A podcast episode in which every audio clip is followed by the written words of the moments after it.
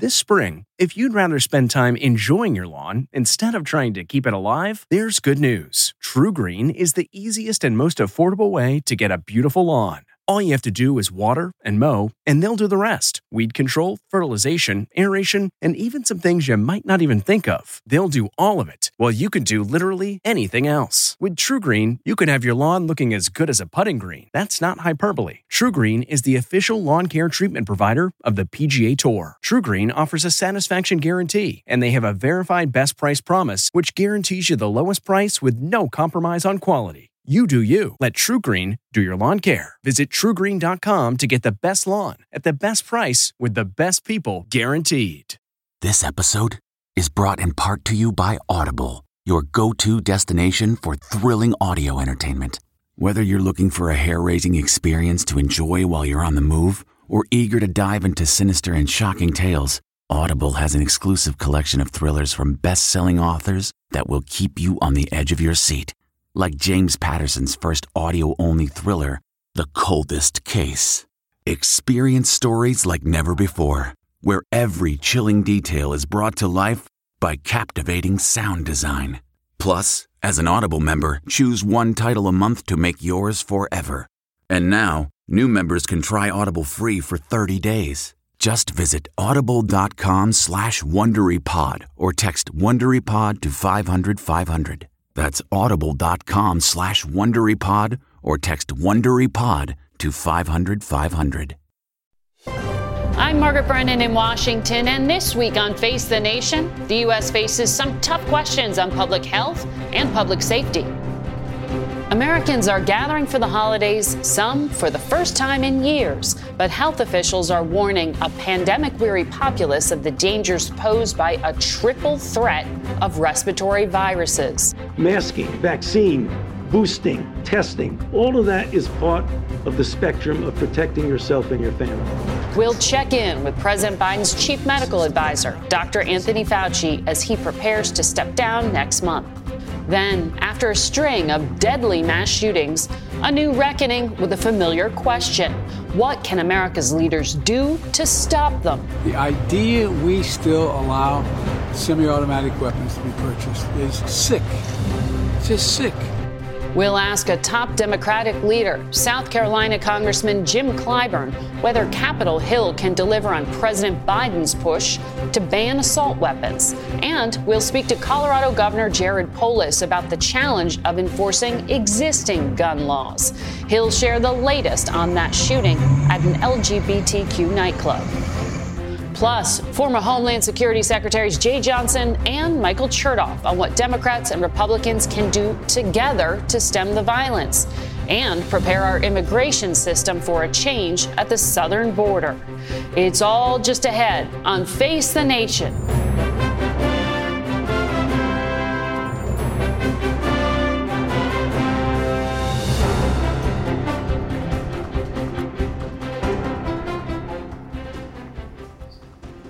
Good morning and welcome to Face the Nation. For many Americans, Thanksgiving felt almost normal this year. But a year after the deadly surge of COVID's Omicron variant, we're not out from under the virus just yet. The CDC says a new COVID variant of concern, XBB, has surfaced in the U.S. And on the other side of the world, China is reporting a fourth daily record of new COVID infections as an unprecedented wave of protests ripples across the country. Demonstrators from Shanghai to Beijing are taking to the streets in anger over China's zero COVID policies that have kept much of the country under pandemic quarantine for years.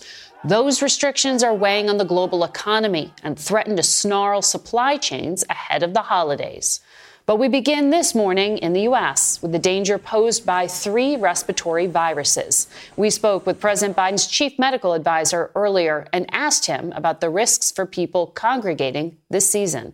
The risk depends on what your status of vaccination is. We have two of the three of the trifecta that you're talking about. We have vaccinations for clearly COVID, particularly with the updated boosters that are now available. We have vaccinations for influenza. We're already starting to see an early surge of both flu and RSV. We don't have a vaccine for RSV. This is particularly problematic for children five years of age and younger and for the elderly. But there are things you can do with RSV is avoid congregate settings, and particularly if you have a cold or if you're sneezing and stay home, wear a mask, wash your hands. You said last time test going in and test coming out. Test yourself before you congregate with people, particularly when you're having someone over for dinner, 5, 10, 15, 20 people. It's mm-hmm. easy to do. I want to ask you about RSV, though, specifically with little kids. Um, these infections are overwhelming pediatric hospital wards yes. around the country. The Children's Hospital Association and the American Academy of Pediatrics say it's a public health emergency. Is it an emergency? Yeah. In some regions of the country, we're seeing that the hospital system for pediatrics are at the point of almost being overwhelmed. When you have like almost all the intensive care beds that are occupied, it's bad for the children who have RSV and need intensive care, but it also occupies all the beds. And children who have a number of other diseases that require intensive care or ICU, mm-hmm. they don't have the bed for it.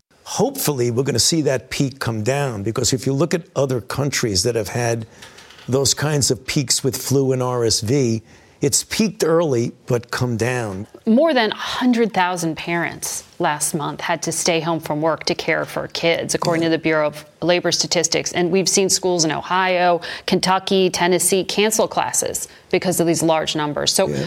coming out of the holidays, should parents expect schools to shut down? I don't know, uh, uh, Margaret. I'm not sure. When, when you talk about shutting down schools, there's always the collateral That's also effects. radioactive. it is, exactly. There's always the collateral issue. So you have to balance, and you do it in real time depending upon the viral load of disease in your region. Well, some of these places just didn't even have teachers. Exactly. Well, that's the local decision right. you're going to have to make. It's a local issue. That's the thing that gets lost in the discussion. So, how do people, knowing everything you just laid out, how do they calculate their risk and protect themselves? I mean, for an older person, is it something they need to think twice about when it comes to sitting across from their grandchild at Christmas. Yeah, I mean, it is a judgment call. And one of the things you have to be careful of is that look around not only for your own protection, but for the protection of the people that you're going to be in contact with, particularly, as you mentioned quite correctly, the elderly, those with underlying conditions. But there's also something that is even more risky people who are profoundly immune compromised, mm-hmm. people who are on cancer chemotherapy, people who have a variety of other diseases. You got to use common sense. I mean, the idea of coming into a crowded place and you're going home to someone who's immune compromised, it just makes sense to put a mask on. You recently had COVID. I did. I wonder how that changes when you calculate your risk these days, and and how long do you think immunity actually lasts? Well, we know how much antibody immunity lasts because you can measure antibodies. They go up and they come down pretty quickly. It is entirely likely that although you may get infected with mild symptoms, mm-hmm. the degree of protection against severe disease may be much more prolonged than the very transient degree of protection against infection. Let me give you an example. You measured me. I'm an elderly person, so my immune system isn't as robust as it was 30, 40 years ago. I was vaccinated, doubly boosted, and I got infected. Now, the, the antibodies that were circulating in my body were not enough to protect me from getting infected. But it is very likely that the vaccination and double boosting that I had protected me from getting a severe outcome mm-hmm. that if I didn't have that, I very well might have gotten very seriously ill. And I had a very mild infection. I want people to understand is that although you may get infected with these new variants that are related to the Omicron, you may not be protected against infection. And you're doing a pretty good job protecting you against severe disease. You're disease. making a case for vaccination. I'm totally these, making but, a case. I'm asking because people think, oh, I got a three month free pass. I just had COVID. Yeah. But they can still get new variants. They it, can still get sick. Yes. In that window of time. Exactly. Exactly. So you really want to keep up on your boosters mm-hmm. because the the the protection clearly wanes. It wanes much more for, for infection than it does for severe disease but it does wane.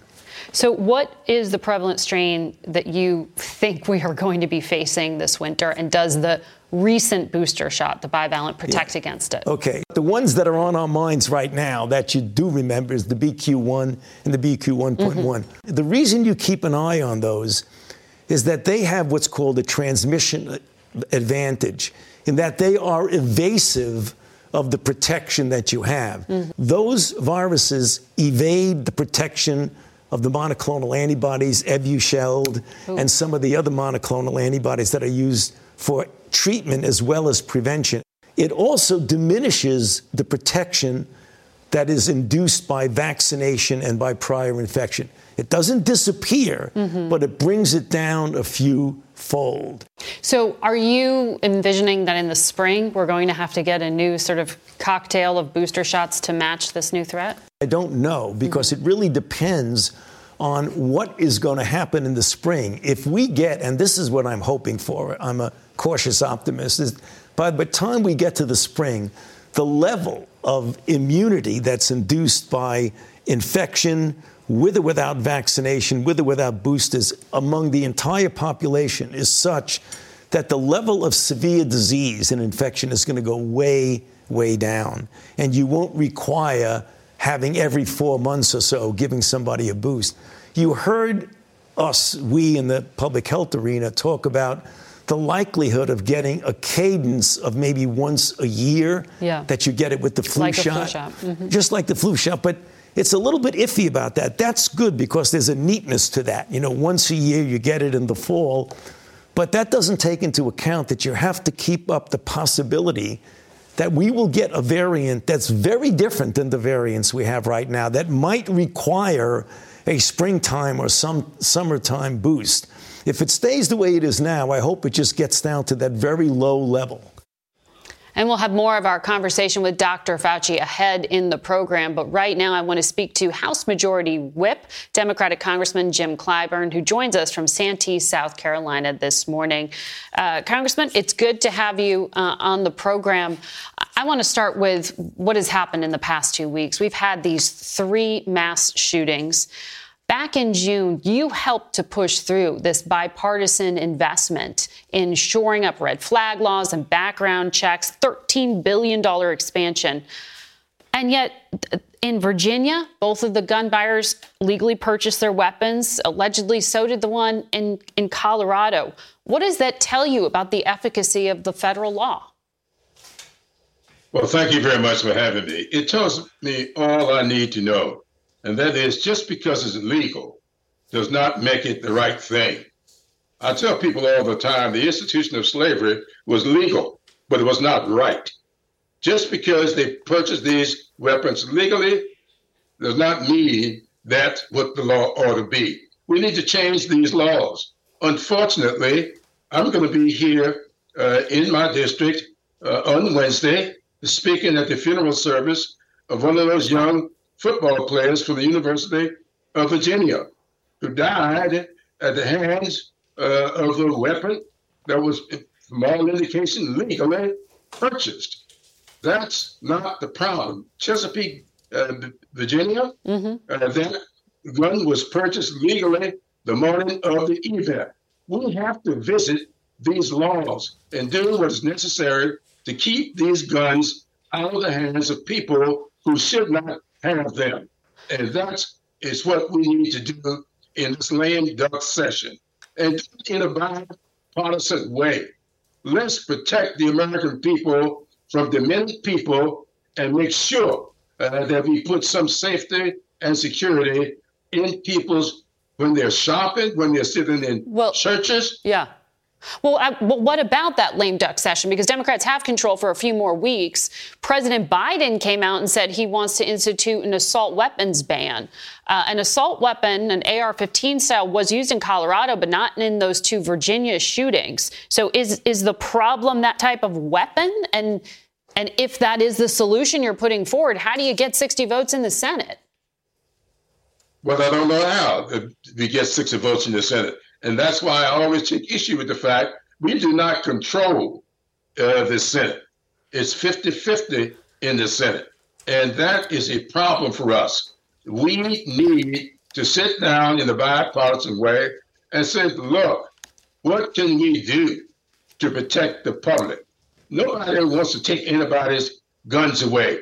The Second Amendment is there to protect everybody, but so is the First Amendment. But it's not unfettered.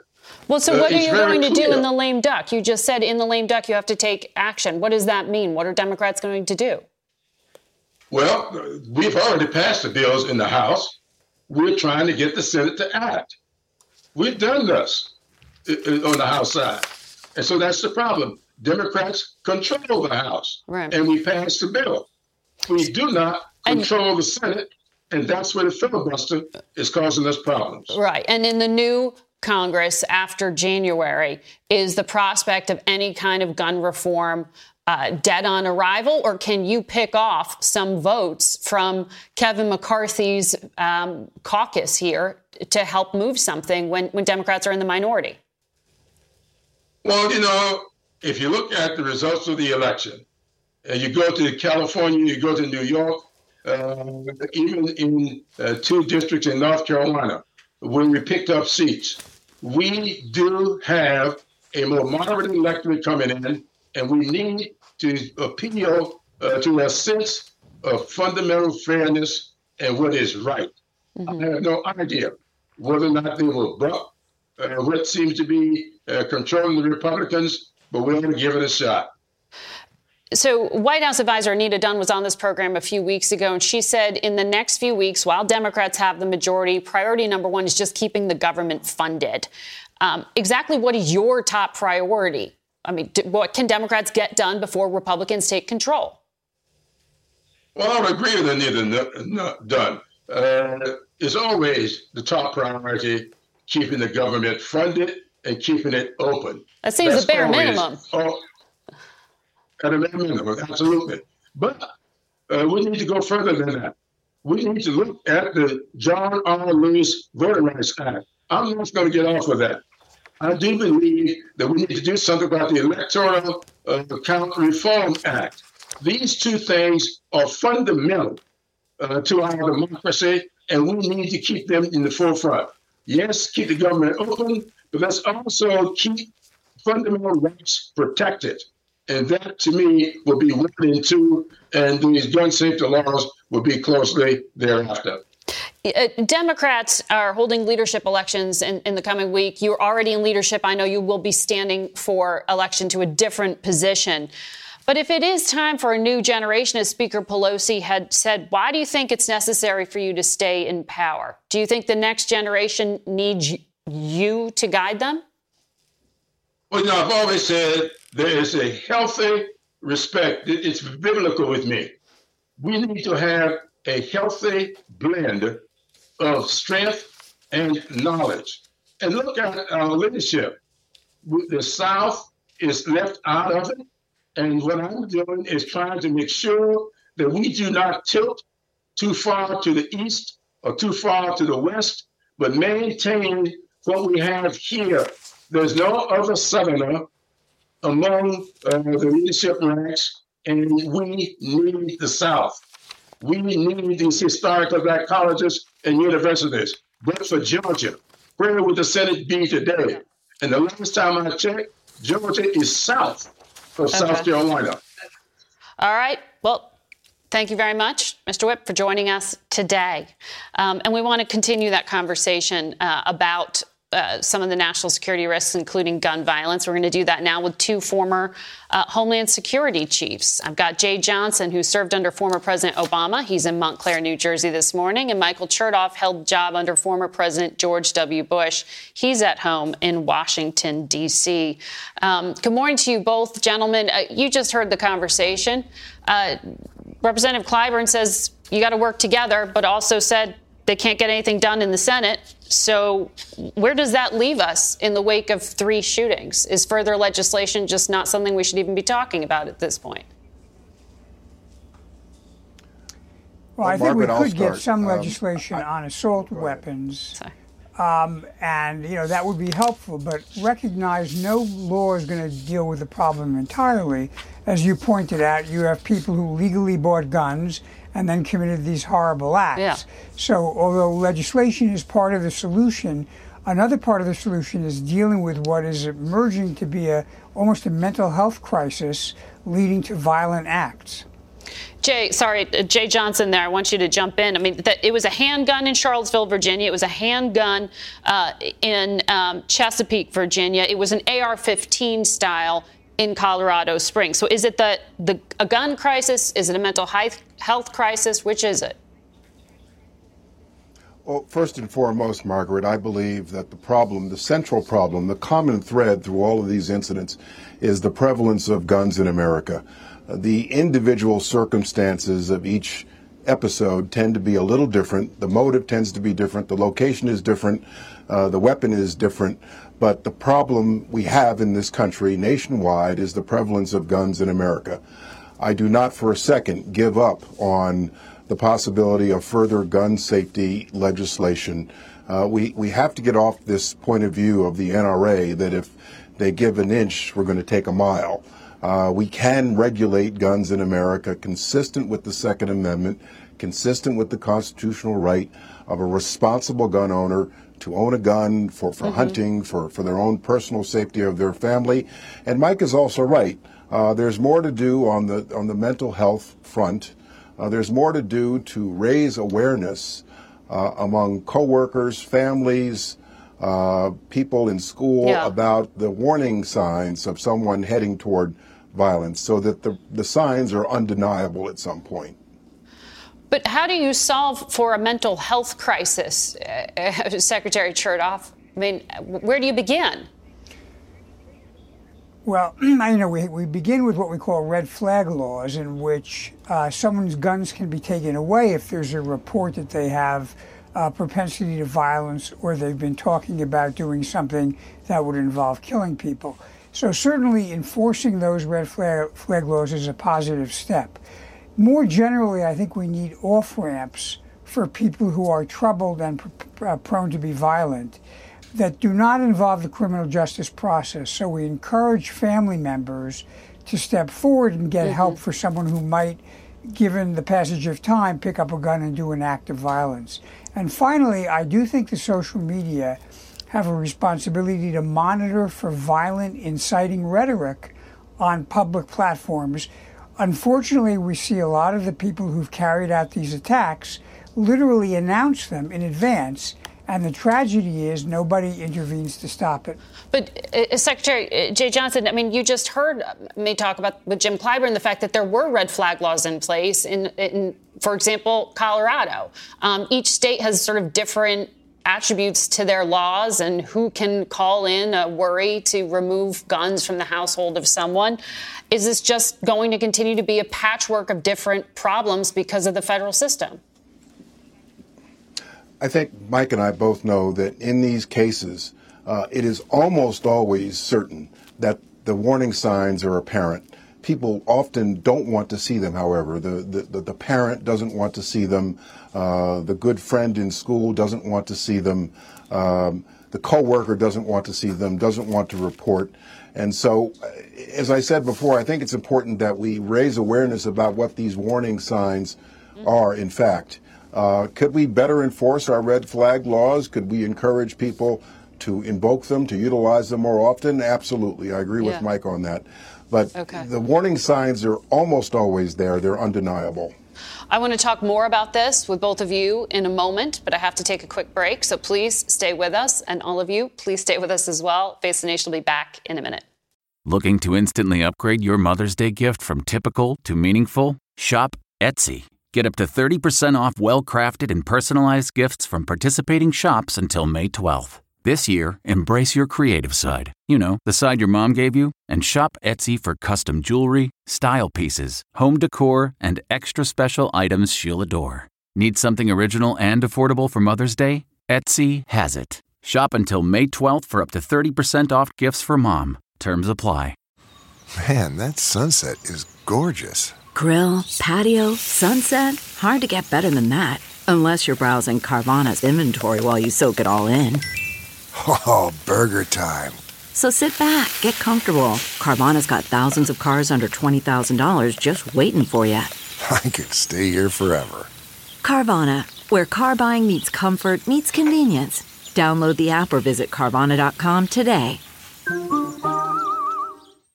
A pair of numbers this weekend offered some perspective on two American holiday traditions traveling and spending. 55 million people were in transit this week, the third busiest Thanksgiving travel season in more than 20 years, according to AAA. And consumers spent more than $9 billion online on Black Friday, according to Adobe Analytics. That's a record high, but up just over 2% from last year. Important caveat to note due to soaring inflation, many spent more but received less. With former Homeland Security Secretaries Jeh Johnson and Michael Chertoff. Um, uh, gentlemen, I, I like being able to have you both here because you've both dealt with a very hard problem set. And so a lot of people have opinions, but you actually know what it's like to be in the job. So let me give you a really hard one, which is what to do about the southern border. Um, in the last year, two and a half million migrants roughly have been encountered. That is a record high. Uh, the governor of Texas is boasting that he's sent more than 13,000 immigrants to New York, to Chicago, to Washington, and now to Philadelphia, where busloads arrived this week. Um, Secretary Chertoff, these migrants have legal status because they're going through asylum. Are the asylum laws too generous in this country? Well, I mean, we can certainly take a look at the asylum laws, but generally we obey international law, which talks about the obligation to receive refugees. And in fact, now we have the issue of Ukrainians who are fleeing what is going on with the war in Ukraine. So certainly you can understand why people seek asylum. One of the things the administration has done, which I think is helpful, is they've moved the evaluation process down to those agents who are actually in the field to speed it up to make sure you can determine whether there's a colorable claim, and if not, send people back. And they're also working to resource and streamline the process of making final adjudications. So that's all to the good, but it's not going to happen overnight. Also, I know the administration is working with nonprofits to create safe locations that people can stay while their claims are being adjudicated. Mm-hmm. I think stunts like what Governor uh, Abbott has done really don't address the problem. They're simply a way of getting attention uh, over the backs of people who are fleeing genuine crises in other parts of the world. Because to get asylum, you need to show fear of persecution, torture because of race, religion, nationality, political opinion, other reasons. That's what these people did and were allowed in, just to be clear. Um, Uh, former Secretary Johnson, you know, one of the things the Biden administration just lost, though, is one of the tools they were using to turn people away. And over 1 million of those encounters I talked about were people were expelled under Title 42, according to Customs and Border Protection. This was a pandemic era policy that said because of COVID, people didn't necessarily need to get in to the country. That goes away at the end of the at the end of December. What then happens? Well, first, Margaret, I have to be honest about the asylum laws and the processing. Um, it takes six years right now to process an asylum claim once someone has entered this country. And one of the problems is that the, the bar to qualify initially and establish a case of credible fear is relatively low. Something like 70% of migrants qualify who seek it. And the ultimate qualification for asylum, the percentage there is only about 20%, and it's six years in between. Migrants know this, and so we've got to develop a system where we can more expeditiously deal with these claims, but also take a look at the credible fear standard itself. I know my friends on the left won't be too happy to hear that. No politician's uh, going to take that vote. But it does exist, and it's a phenomenon. Uh, well, it can be done possibly through regulation, and I think it's something that ought to be looked at. Now, in terms of Title 42, uh, when CDC first announced in May that it was going to lift this, I and others were opposed to it. We thought there needed to be a more orderly transition. It is an extraordinary authority, and uh, it's probably time now for it to go away in December. But the ability to send people back expeditiously, like the administration's been doing, needs to now be replaced with something else. And I think there the discussion is going to have to take place with Mexico to more expeditiously accept people back.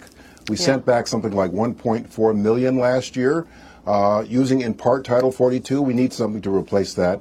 And I think working with the government of Mexico and frankly getting them to do more to step up on this is part of that answer. I'd like for you both very quickly to weigh in on what happens if the Republican led Congress goes ahead with this vow to impeach or try to impeach the current Secretary of Homeland Security. Does that mean all the things you suggested don't happen and Congress is just tied knots? Secretary Chertoff? Well, it would be a very sad day if, in, in search of what is, again, a political stunt, you know, threatening to impeach Secretary Mayorkas, Congress didn't do the things, for example, that Secretary Johnson just suggested.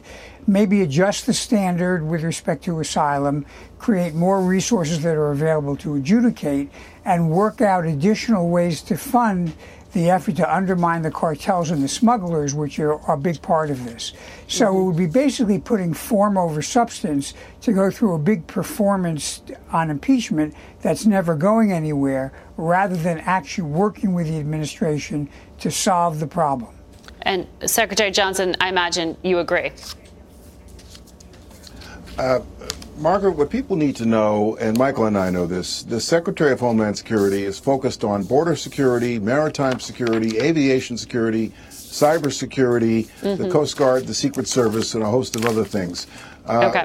We can't have a secretary who's distracted by, by a, a stunt in Congress, uh, in attempted impeachment. All right.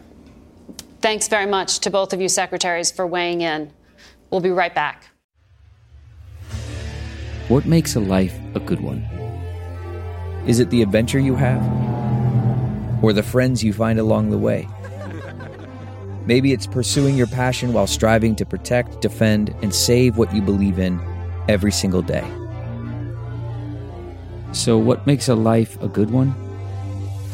In the Coast Guard, we think it's all of the above and more. But you'll have to find out for yourself. Visit gocoastguard.com to learn more.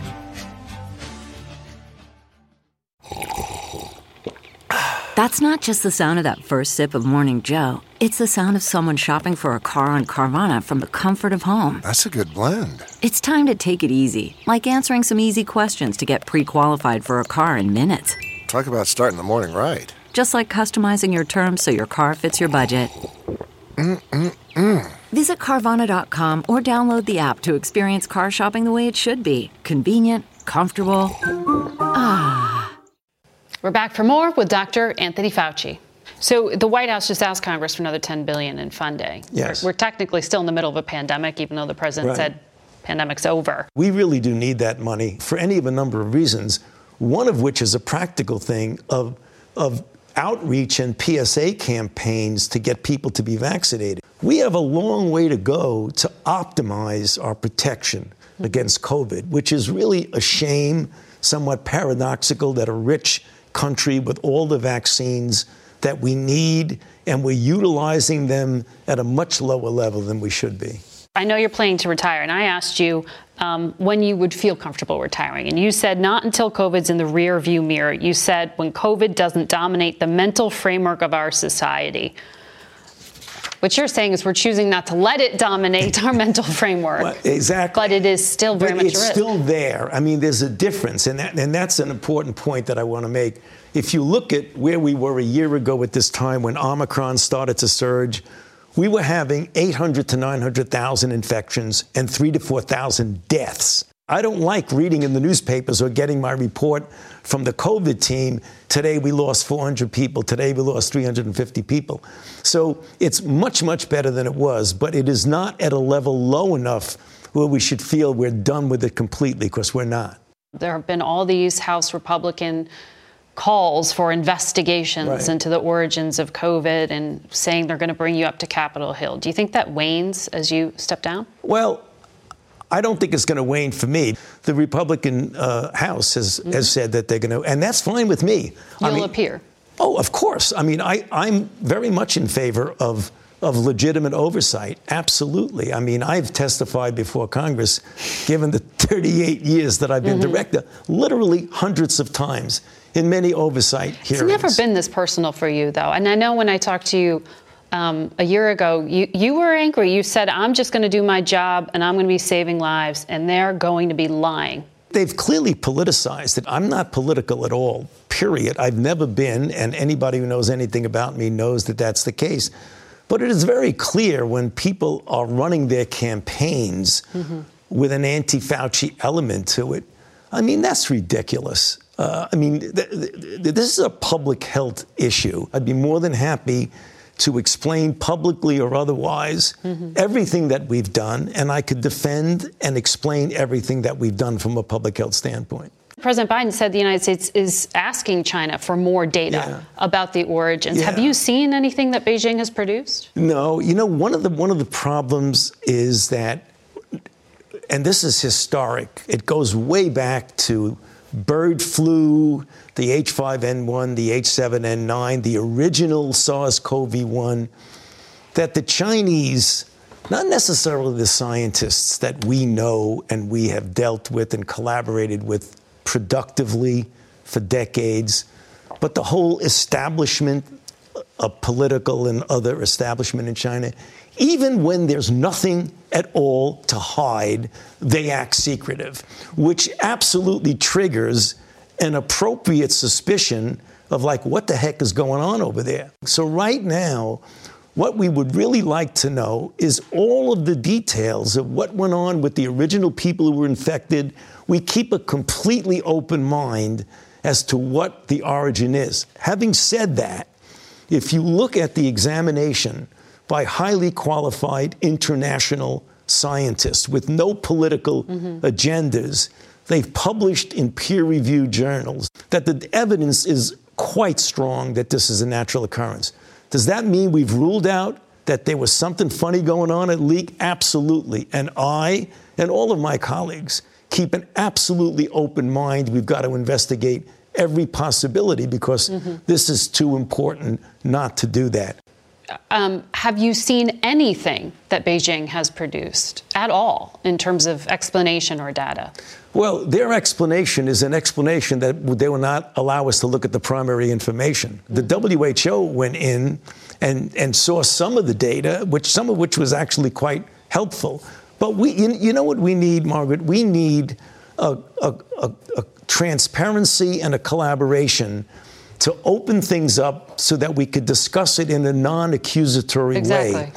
What happens is that if you look at the anti China approach that clearly the Trump administration had right from the very beginning, and the accusatory nature, the Chinese are going to flinch back and say, No, I'm sorry, we're not going to talk mm-hmm. to you about it, which is not correct. But they are not talking be. to the Biden administration about it either. Exactly. I think that horse is out of the barn, and they're very suspicious of anybody trying to accuse them. One of the other things that's interesting to, to, us when we watch how the world deals with COVID is the zero COVID policy in China, where they shut down almost fully cities and things. And that impacts the global economy. It's why we're still right. dealing with this in many ways. Um, why hasn't Beijing been able to get a really effective vaccine. Why do they still struggle with this like that? Well, it's the combination of not having an effective vaccine that they themselves made. It just is not nearly at the level of many of the other vaccines. It's just not. And that's unfortunate. And not wanting to bring in vaccines from the very beginning that were highly effective 94, 95% effective. Moderna or the Pfizer. Moderna, the Pfizer, as well as locking down almost without a purpose when you put restrictions, you do it to give you time to be able to do something productive so you can un, you know, unloosen or loosen up the restrictions. They, to, at least from what we were seeing, were just rigidly closing things down, which, unless you have a really, really good purpose of preparing yourself for opening, it, it doesn't seem to make a lot of sense. What do you plan to do after you leave NIH in December? What's next for you? You know, I don't know, Margaret. And, and the reason I don't know is I want to strictly stick to the, to the ethical guidelines of not negotiating what my next position, wherever that may be, in a university or in a foundation or in a whatever, until I actually step down. I want to continue to write and to lecture and utilize what I will have outside of a government position. What do I have? I have 54 years of experience as a scientist at the NIH. I have 38 years of experience leading the largest and most important infectious disease research institution in the world. And I've had the privilege of advising seven presidents. I could use that experience, that mm-hmm. know how, that judgment to help others, to write about it, to, to lecture about it, and perhaps to encourage at a time of anti science the best and the brightest among the young to at least consider a career in science, in public health, and importantly, in public service. If I can do that after I step down, I think that'll be, you know, something that I would be pleased with. We'll be watching. Dr. Thank. Fauci, thank you for your time today. And we'll be right back. At Amica Insurance, we know it's more than just a house. It's your home, the place that's filled with memories. The early days of figuring it out to the later years of still figuring it out. For the place you've put down roots, trust Amica Home Insurance. Amica, empathy is our best policy. CarMax is putting peace of mind back in car shopping by putting you in the driver's seat to find a ride that's right for you. Because at CarMax, we believe you shouldn't just settle for a car, you should love your car. That's why every car we sell is CarMax certified quality so you can be sure with upfront pricing that's the same for every customer. So don't settle. Find love at first drive and start shopping now at CarMax.com. CarMax, the way car buying should be. We turn now to Colorado's Democratic Governor Jared Polis. Governor, um, I'm sorry for what your state has recently gone through with this horrendous shooting at Club Q. Uh, it sounds like the shooter had a handgun and an AR 15 style rifle. Can you confirm that he legally purchased them, or were these unregistered ghost guns?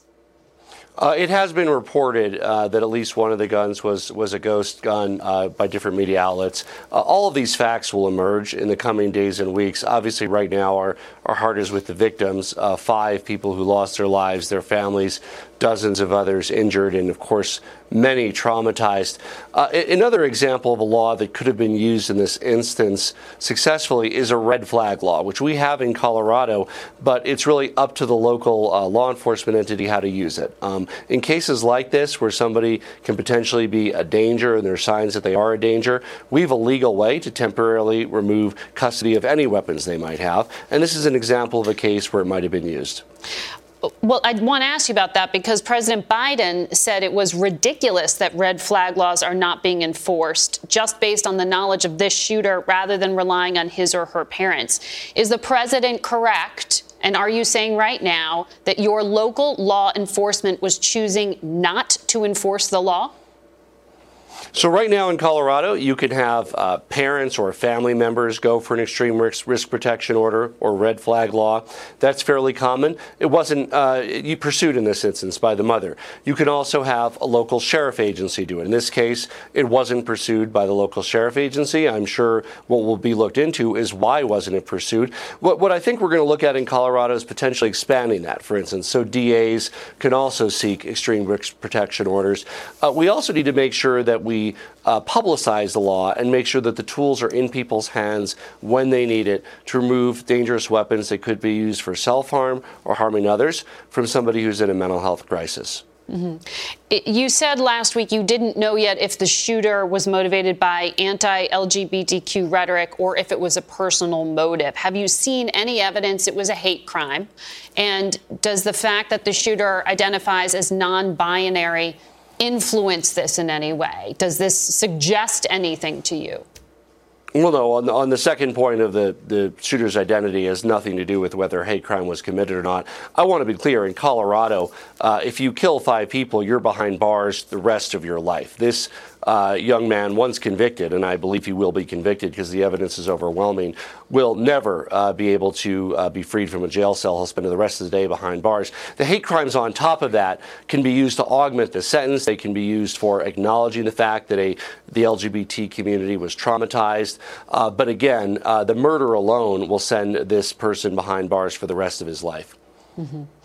Uh, the, the president has also renewed his call for an assault weapons ban. It sounds like the details of this case may be more complicated than that. Um, if part of this was not a registered gun at all. Um, in the past, you were against an assault weapons ban when you were in Congress back in 2013. You changed your position in 2018. Given that you're the chief executive of the state now, would you like to see an assault weapons ban? Uh, well, I would say, look, we learn from, from each instance, but you also have to look at all the causes. So, is there a way to improve gun safety out of this to make sure that red flag laws are, are used? Not only uh, he had a, a pistol and a, a semi automatic weapon, uh, do we need better laws on, on ghost guns? Do we need to make sure that we have a better process around semi automatic weapons? Open to all of those. We also need to pursue the mental health aspect of this and other shooting incidences. What and how uh, did, did, this fall through the cracks? We need to pursue the anti LGBT rhetoric aspect of this. Um, I think whether it, will be the case in this case or not, clearly the type of rhetoric out there that divides one group of Americans against another can set somebody over the top uh, and, and, and tragically inspire them to an act of violence. We need to focus on national healing, bringing people together, and really treating one another as brothers and sisters. I think people can agree, I hope, with at least that. Uh, Governor, thank you for your time today. And thank you for sticking with us through those technical difficulties and the delay that you all heard. We want to turn now to the war in Ukraine, where residents of Kherson are fleeing the city this weekend after sustained Russian bombardment knocked out power and water supplies. The latest in Moscow's effort to undermine Ukrainian morale after more than nine months of brutal assault. CBS News foreign correspondent Chris Livesay is in Kiev with this report. Ukraine has already proven it can withstand the Russians.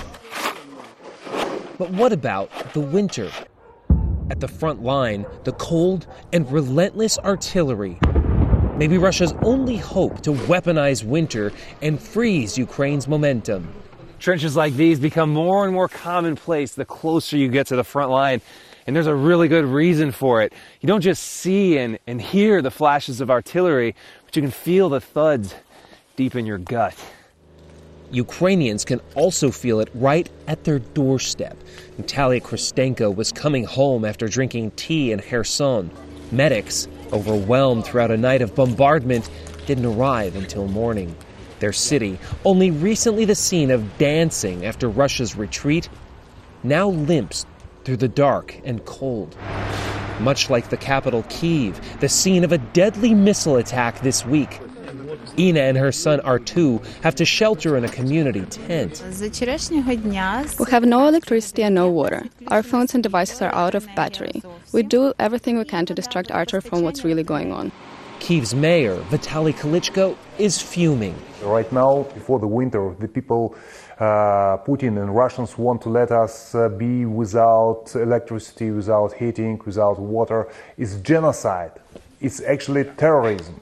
The main goal of uh, Russians to bring depression of society.